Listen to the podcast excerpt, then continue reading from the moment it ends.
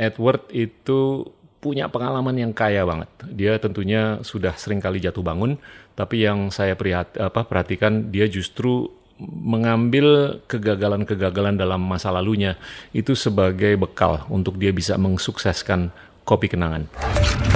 Inilah Endgame. Teman-teman, terima kasih atas kehadirannya di acara Endgame.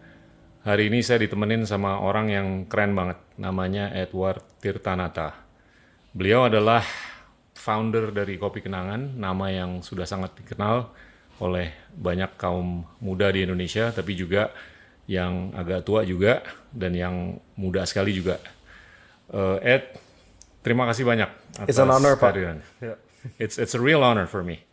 Uh, di acara ini saya mau ngobrol mengenai beberapa hal, tapi mungkin yang pertama saya mau coba kupas sedikit mengenai uh, jalan hidupnya Edward selama ini. Uh, dan mungkin sebelum kita mulai, saya juga mau kasih tahu bahwa Anda tuh ternyata teman dekat keponakan-keponakan saya. Iya. Sekolah sama mereka dan uh, ya do me favor, jangan panggil saya Om, tapi panggil saya Bro, nama saya atau Pak atau Mas, whatever you you know you desire. Siapa kita? Ya, oke. Eh, ini banyak yang nggak tahu eh, gimana jalan hidup Anda selama ini dan mungkin Anda bisa cerita sedikit eh, mengenai apakah itu pengalaman sekolah, pengalaman pribadi di luar sekolah.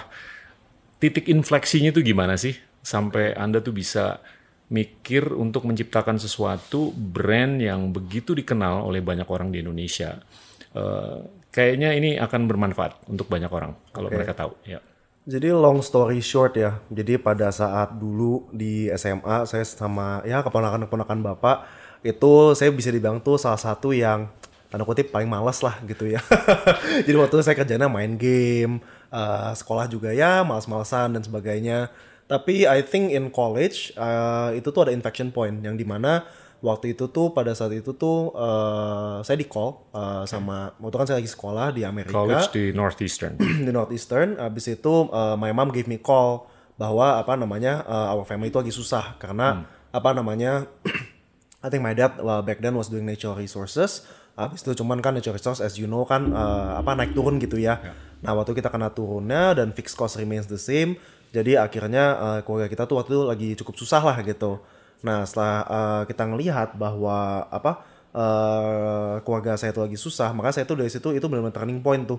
Saya dari tadinya malas-malasan, nggak pernah belajar, saya jadi malahan jadi nggak pernah main. Saya wake up at 6, go to the gym, uh, go to classes, belajar, go to the gym again. Jadi at that point in time for two years, basically I went from I think GPA of 2 point something uh, to graduating magna cum laude in uh, double concentration. Wow. Plus I think I lost 15 kg um, apa namanya karena uh, everyday ya kalau nge-gym dua kali sehari plus uh, makan juga dijaga ya otomatis ya you lose a lot of weight lah. Nah dari situ pun jadi everyday itu I'm very driven gitu. Uh, I don't play game anymore. tahun berapa ya? Ini tuh tahun 2008 2009 lah Oke, kira-kira. pas ya. lagi ada krisis lagi di Amerika. Lagi ada krisis di Amerika juga Oke. gitu. Jadi apa uh, dan gara krisis Amerika pun kalau nggak salah uh, my family pun juga kena uh, di some investment yang uh, went bust juga gitu. Uh, jadi uh, that was a pretty hard uh, uh, apa phase uh, in uh, our family's life. Nah setelah itu waktu itu tahun 2010 setelah udah lulus saya langsung um, apa namanya kerja uh, bersama uh, my family karena uh, I need to help. Jadi I didn't even look di for a job resource. di natural resource gitu. Jadi uh, me and my dad actually mulai batu bara dari scratch berdua. Wow. Um, kita mulai dari scratch dan aku masih inget banget waktu itu tuh September 2011. Uh, it, that was when I did my first barge. Tongkang pertama kita tuh uh, September 2011. Oke. Uh, waktu itu mungkin Newcastle Index masih around 90-ish, Ya. I think. Nah, Sekarang udah um, begini. Iya, nah dan eh, seperti yang Pak kita bilang karena udah ya tanking kembali gitu ya. Jadi itu tuh actually eh, downtime di keluarga kita yang kedua gitu ya. Oke. Jadi eh, pas kita mulai Newcastle around 90-ish, lalu abis itu went down to 45 waktu itu kan kayaknya bottomnya. Sekarang masih di atas 50 sih. Sama sih di atas Udah jauh di 50 bawah 90-an. udah jauh-jauh sekali. Jadi waktu kan kita di Kalteng, jadi eh, apa namanya? Juga. Hmm. fix cost kita kan gede banget ya. Jadi eh, mau nggak mau pun kita eh, apa susah kedua kalinya gitu ya. Dalam artian waktu itu tuh em, kita tuh konsep waktu sampai jual rumah sama jual kantor juga karena harus bayar utang ke bank gitu. Mau Hmm. nggak mau kan. Jadi setelah kita membayar hutang bank itu, eh, saya pun jadi nyadar eh, apa namanya? I tell to myself, gue kok mau bisnis lagi, gue nggak mau eh, harga itu yang dictate itu market gitu. Yeah. Karena Warren Buffett kan pernah bilang kan, apa in a commodity business you can only sell one dollar higher than your dumbest competitor gitu. Jadi makanya dari situ saya ngerasa oke I think I wanna enter consumer goods karena itu adalah sesuatu yang memang kita bisa kontrol harganya gitu ya. Jadi I think in 2015 I did Lewis and Carroll.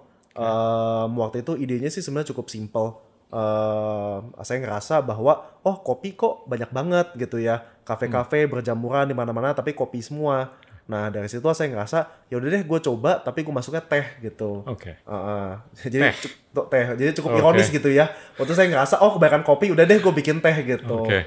nah lalu saya bikin teh harganya seperti kopi 35 sampai 40 ribu per cup.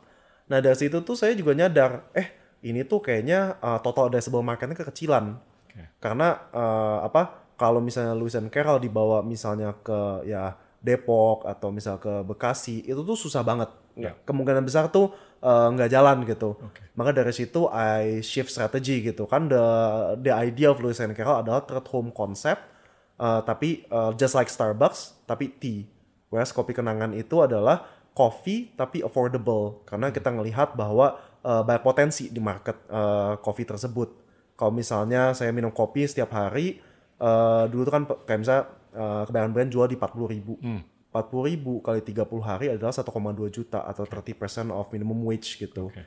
Maka that is, that is why I thought itu tuh nggak mungkin eh, orang Indonesia tuh bisa minum eh, kopi itu setiap hari. Padahal kopi kan orang kalau minum ya minum tiap hari gitu Oh, ya. you drink three cups a day. I drink 3 cups a day, so 120k per day.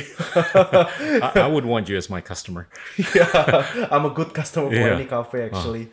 Jadi makanya dari situ uh, saya ngerasa oke uh, to uh, satisfy my needs and every most of uh, coffee drinkers needs in Indonesia, I need to make an uh, apa uh, affordable option. Oke. Gitu. Jadi that's how I started kopi kenangan lah in brief.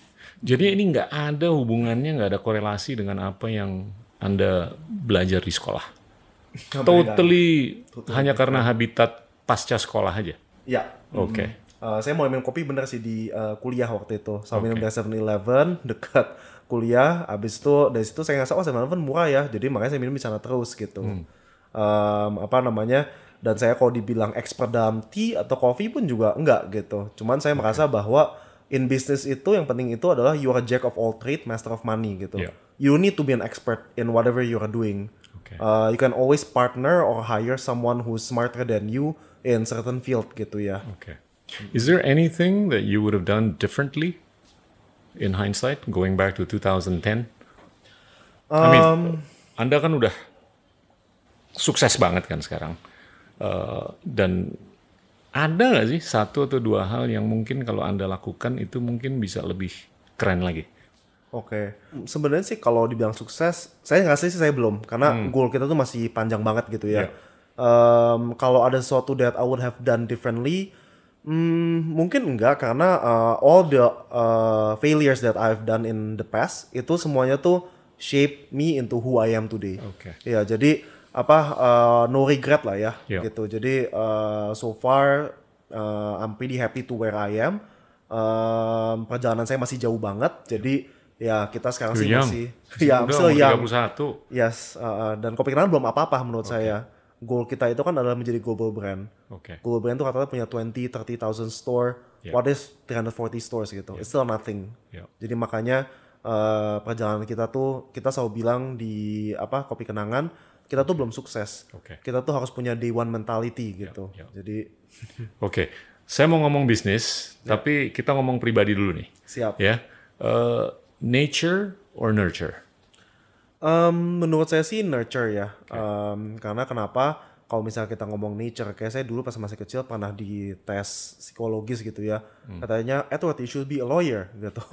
lawyer and something else gitu ya. Cuman nggak ada bisnis. Cuman eh, ya seiring dengan perjalanan saya dari 2010 eh, saya mencoba ini itu eh, belajar banyak juga eh, makanya dari pelajaran-pelajaran tersebutlah saya bisa membangun kopi kenangan gitu Oke. Eh, bagaimana cara berbisnis, bagaimana caranya mendapatkan customer, gimana caranya memastikan bahwa customer suka produk kita.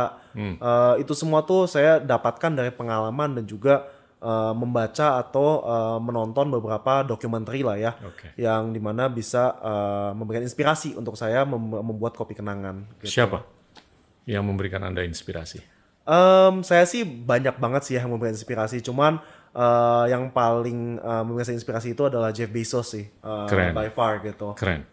Day one mentality. Day one mentality, yes. Uh, karena Bezos kan bilang um, day two itu adalah uh, ya it's uh, the beginning of death gitu ya. Yeah. Uh, apa any company yang udah day two mentality yang udah merasa oh gua uh, perusahaan gua tuh udah bagus gitu ya, Yeah. uh, udah nggak perlu ditambahin atau diganti apa-apa, itu tuh pasti kalah in the long run gitu ya. Makanya kita percaya banget bahwa di sini tuh kita harus tahu day one. Yeah. If we don't disrupt our stuff, uh, our competitor will. Ya, Gitu. ya. Ada yang bilang bahwa dia tuh kombinasi antara orang yang jago banget mengalokasikan financial capital dibanding orang yang jago banget mengalokasikan human capital. Kalau di financial capital itu mungkin sosok seperti Warren Buffett, ya kan? Kalau di human capital itu Zuckerberg.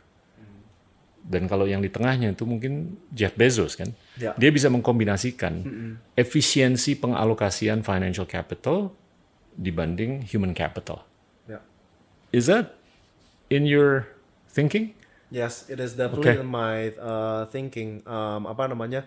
Kalau misal kita ngelihat gitu ya, um, during this uh, crisis, even the 08 crisis, uh, I remember uh, Shamat. He is the CEO of uh, Social. Capital. Yes, and uh, one of the thing he really critique the uh, the corporate in the US itu adalah lu orang itu udah mendapatkan uh, raise a lot of capital Yeah. but you use the capital for share buyback instead of R&D or developing something I new. was gonna ask you. Oke, Yeah. bagus bagus. That is definitely not a good use of your uh, financial capital. Iya. So it's not wise at all. Iya. And that's why uh, dia bilang I don't invest in people yang duitnya dipakai cuma untuk share buyback gitu.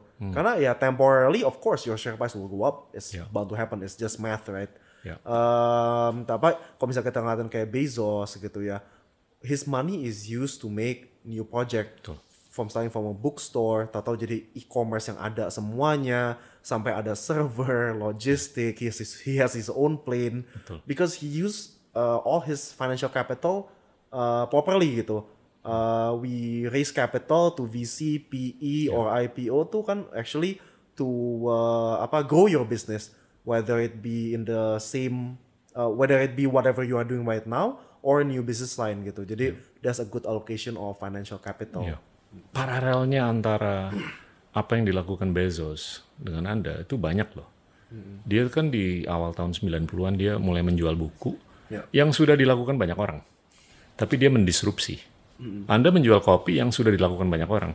Tapi Anda mendisrupsi caranya jual kopi, apakah itu dari price point dan metode-metode lainnya lah.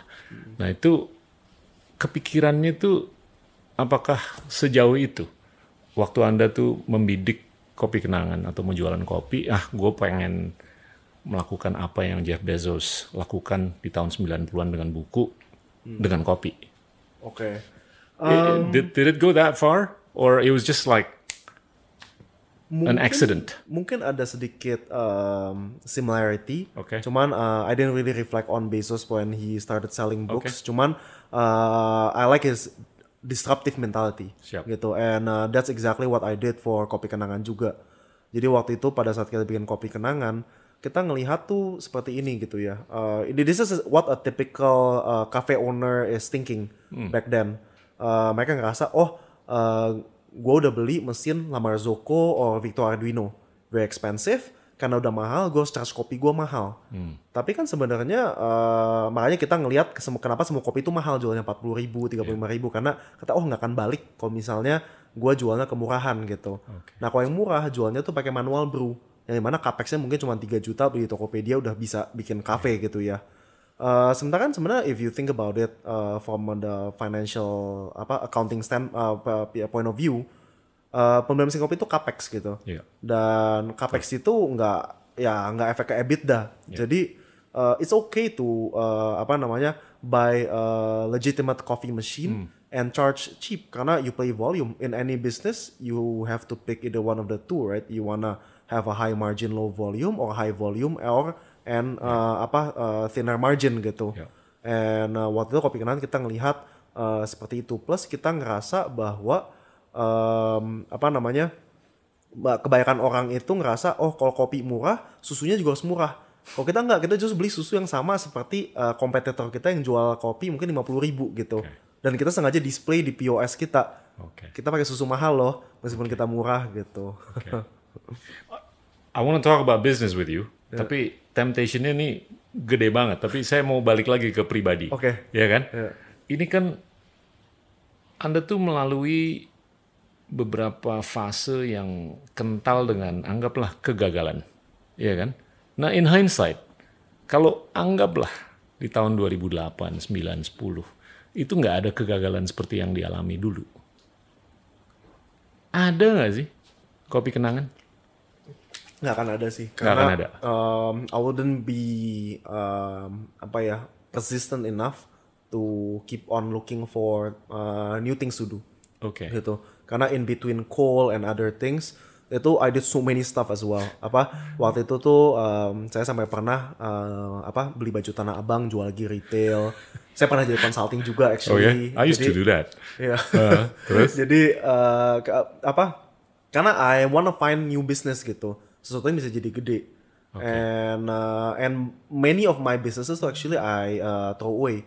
Karena kenapa? If I don't think this is gonna be big, I don't wanna do it gitu. Oke. Makanya kan I think Bezos also say uh, in anything you do, you have to apa?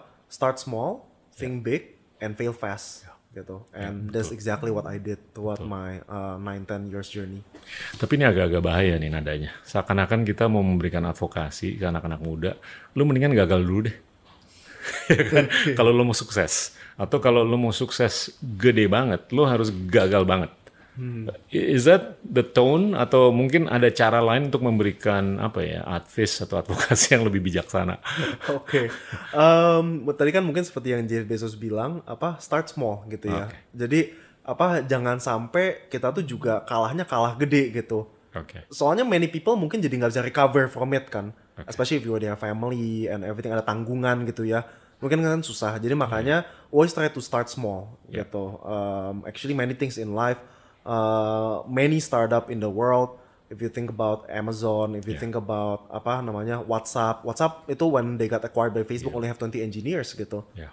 They start small but they think big gitu. Yeah. Jadi the key message is not apa lu harus gagal gede-gedean dulu enggak. Cuman start small, siap untuk rugi tapi kalaupun rugi rugi kecil dan harus cepat.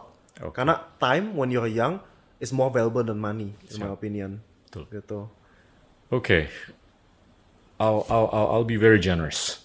Saya nggak akan nanya terlalu banyak lagi mengenai pribadi. Ya. Mungkin satu lagi aja. Siap. You just got engaged.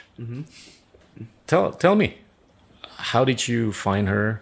Terus kenalan di mana? Terus apakah itu meng apa ya, mengkomplit gambaran untuk anda tuh bisa lebih stabil, sukses dan segalanya? Um, jadi uh, I think uh, namanya Janever. Um, saya ketemu Janever tuh mungkin pas uh, tiga tahun yang lalu, tiga empat tahun yang lalu lah gitu ya. Uh, dia tuh apa? My sister. Bukan di kopi kenangan kan? Bukan bukan. dia dia dulu bridesmaidnya uh, adik aku. Oke. gitu. Well done. Jadi waktu itu kita ketemu, abis itu ngobrol-ngobrol. Um, apa namanya uh, sama dia tuh enaknya tuh gini. Um, life is uh, simple with her. Uh, nggak banyak komplikasi. Everything is just apa ya? Uh, mengalir aja gitu ya Oke. um, apa namanya maybe when you are uh, younger you're looking for relationship yang wah gitu ya naik turun gitu ya something yang benar-benar intense ya apa Oke. Inilah Endgame. Di episode Endgame berikutnya. Ini kan kalau kita lihat kopi ini banyak orang berpikir ini atom. Dan ini kan udah terjadi pergeseran yang dahsyat dari atom ke bits and bytes. Dan apalagi dengan COVID-19 ini. Ini kan banyak banget kan apa intensifikasi eh, rangkulan-rangkulan terhadap paradigma digital Ya. yang bits and bytes.